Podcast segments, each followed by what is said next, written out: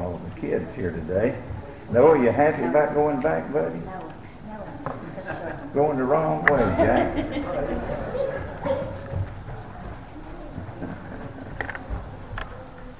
Boy, it's good to be here, isn't it? It's wonderful. I think we're wanting to have church today instead of just another service. What about that? Just, just have church. Um, it's wonderful. You can sense the presence of our dear Lord and His holy angels in here today. since that very, very vividly. Look at 2 Timothy 1.12. 2 Timothy 1 and verse 12. Again, thank you for coming. Do pray for Mike and Juanita. I was out on the parking lot with them a little earlier. He's having terrible time. 2 Timothy 1.12. The apostle said, For the which cause I also suffered these things. Nevertheless, I'm not ashamed. For I know whom I have believed, and am persuaded that he is able to keep that which I have committed unto him against that day. The apostle said, For I know. Here's the message. There's knowing and there's really knowing. Let's pray. Dear Lord, thank you for everyone here. More than anything else, thank you for your wonderful presence. And your holy angels are with us today. I don't sense that very often, but they're in here. And I'm grateful. I don't know what all you have in mind, but you have something wonderful in store if we will respond properly. May everyone in this room be sensitive to what you want and your perfect will and respond accordingly. And dear Lord, everybody will leave having met, having their needs met if they'll do that very thing.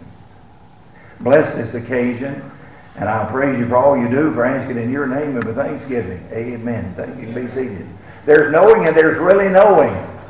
Josh Billings said, I'd rather know a few things that are sure than a whole lot of things that just ain't so. Someone else said, I don't know everything, but what I know I really do know. There's a difference between knowing and really knowing. Paul was a man who knew some things for sure. He said, I know whom I have believed.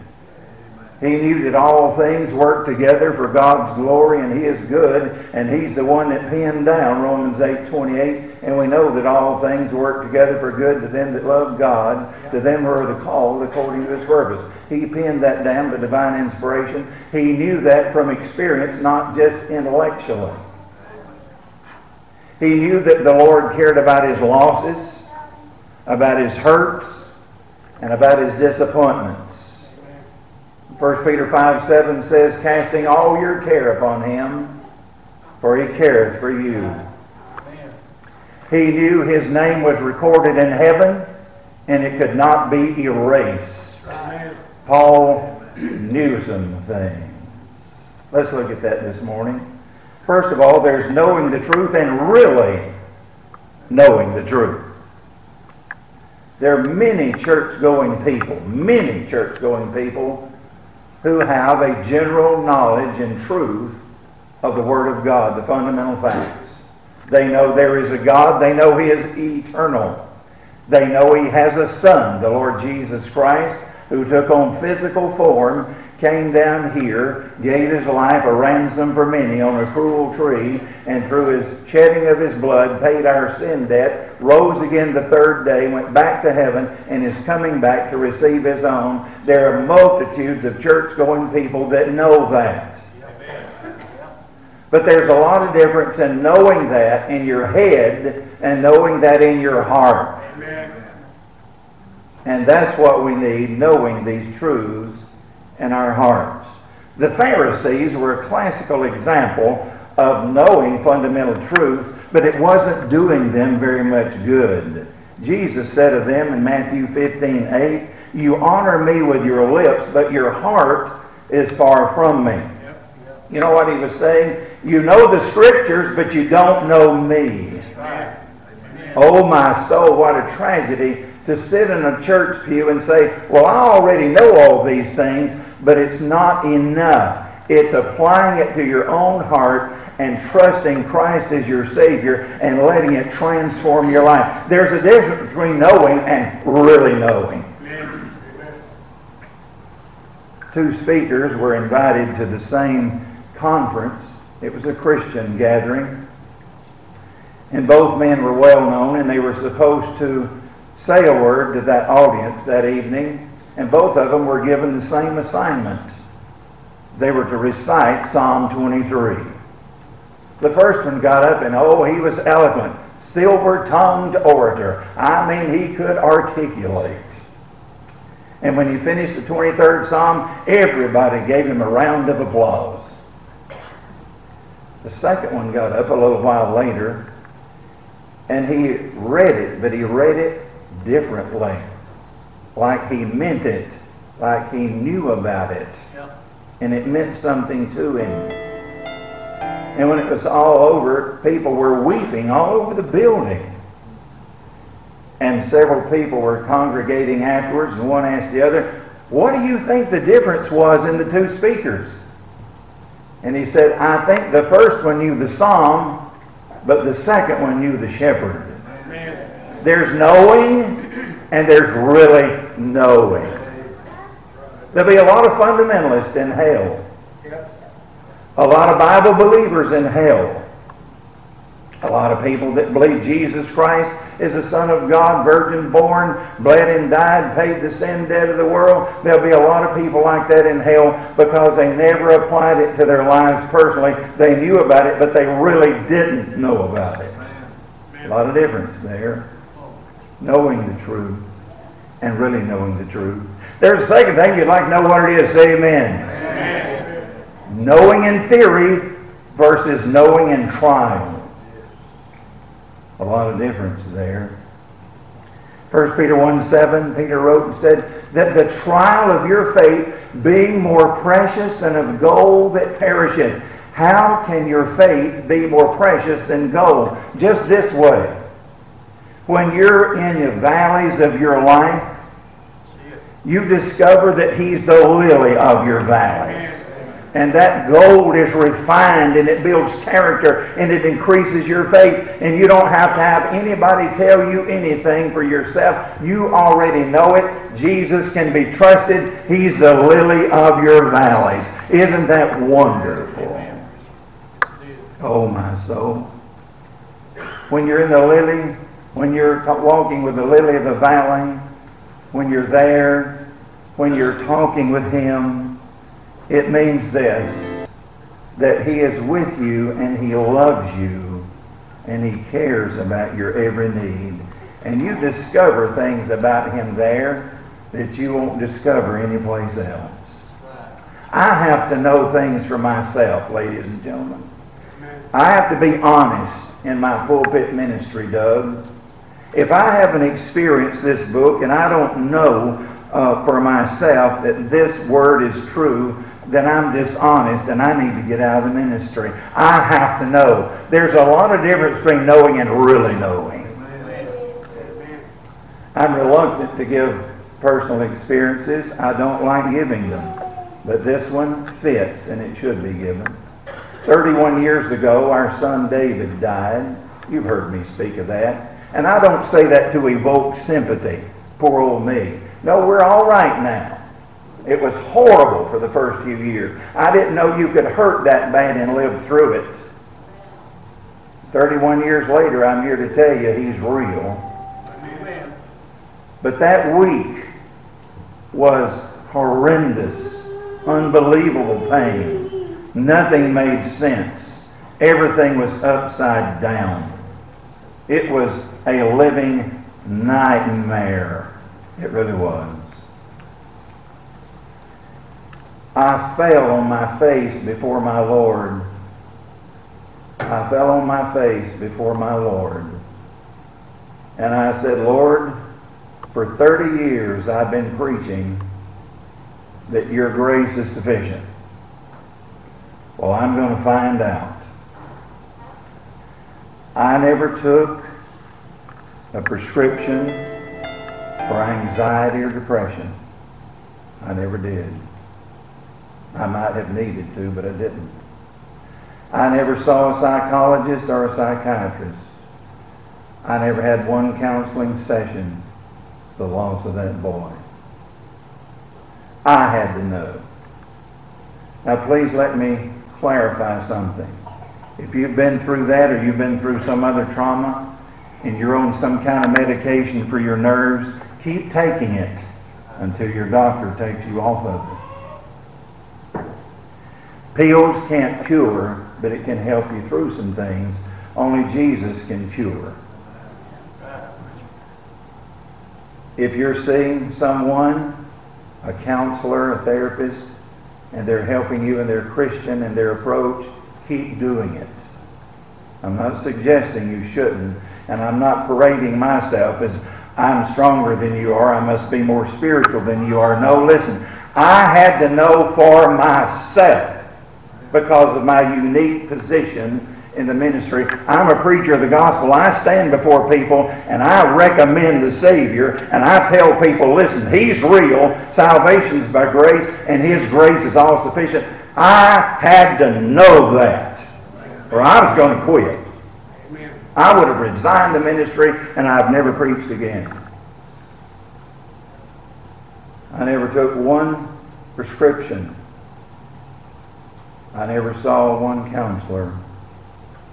I hurt, I cried, I thought I'd die. But I said, Lord, I'm going to find out if grace is all sufficient. And that was 31 years ago, and I'm here to tell you it is. There's a difference between knowing and really knowing. And I want you to know something. I may not convince you of much this morning, but I want you to be convinced of one thing. I'm convinced of it. Amen. I know it. I really know it. And no one's going to ever make me feel any different about it. It's real. There's a difference between knowing and really knowing. The apostle said in Philippians 3.10, I know him in the fellowship of his sufferings. I've been there with him. I've wept with him. I've felt his tears fall down on my cheeks. I know Jesus cares. I know he cares. Then there's a third and final thing, and that's knowing about heaven versus really knowing your name is there. Knowing about heaven versus really knowing your name is there. Billy Graham said this The greatest mission field in America is sitting in our church pews on Sunday morning. That's scary. If you're here today and you believe in all the fundamental truths of the Bible, thank God for that. But that's not enough. Jesus said, Search the Scriptures, for in them you think you have eternal life. You can know things about the Bible and yet not know the Lord of the Bible. There'll be a lot of people go to hell from our Baptist churches, and that breaks my heart. Please don't let that ever happen at Fellowship Baptist Church. I don't want anybody to come in here and go out the door lost thinking they're saved. God forbid such a thing. I want you to know that you know that you know your name's written in heaven. I want you to know that. Jesus said to the Pharisees in John 5.39, you think you have eternal life because you know the Old Testament scriptures. You're religious, but you're lost. A lot of difference between knowing and really knowing it for yourself. Thank God my name is in the book of life. Oh, bless the name of Jesus. I rise above all doubt and strife and read my title clear. I know, I know my name is there. Amen. Would you sing that chorus with me? Would you sing that with me? I know, I know, sing it. My name is there. I know, I know, my name is written there. Sing it again. I know, I know, my name is there. I know, I know, my name is written there. And all God's people said, I want you to know it before you leave this room today. Amen. Let's bow our heads with prayer, and our musicians are coming. Everyone praying where you are. You may know a lot of things, but if you don't know for sure the Savior, you don't know much of anything. Oh, my soul, just to know. By the way, God's pen does not have an eraser. If He wrote it down, it's still there. And the devil and all of his imps from hell cannot take it out. You ought to rejoice in God your Savior because you're saved and sure. If you're not saved, listen, men, women, boys, and girls, they're, they're, listen, our Lord's in this room, and He brought some help today, not that He needs it. But there are angelic beings in this room watching over this place, watching you, wanting to do something for you. Would you let him today? While the ladies play softly, let me ask you something. Are you sure? I mean, do you know that you know that you know your name is written there? If you could say, Preacher, I don't know everything. I really don't. But I know that. And I know my name is there. Can I see your hands with heads down? Oh, thank you. Put your hands down. Isn't that wonderful? Did you say, preacher, I'm in this church house today and I don't want to get embarrassed. I don't want anybody coming to me trying to get me to do something I don't want to do. Nobody's trying to do that. Nobody's going to come to you. This between you and God. You say, preacher, I'm not sure if I died today go to heaven. I don't know with all my being. I don't know with all my being that my name is there. Pray for me. Lift your hand up and down, up and down. God bless you. Preacher, there are people on my mind. They're family members. They're burdens that I have. They're people I care about. And the Lord brought them to my mind today. And I'd like to have you remember them in prayer. Lift your hand up, please. God bless you. So many of you. Let's stand, if you will, please, all the building. Now listen. There are holy beings in this room today that'll help you, encourage you, and our Lord is here. Now I want you to respond the way you ought to. It's a serious thing to push God back. Let him do what he wants to do in your heart. Roger, we're going to sing that. My name is there. All right, we got a little warm up. Now you sing it out. You come however you need to, whatever you need to come for. This is your morning. God's up to something. Let him help you. Let's sing it. Sing it. My name is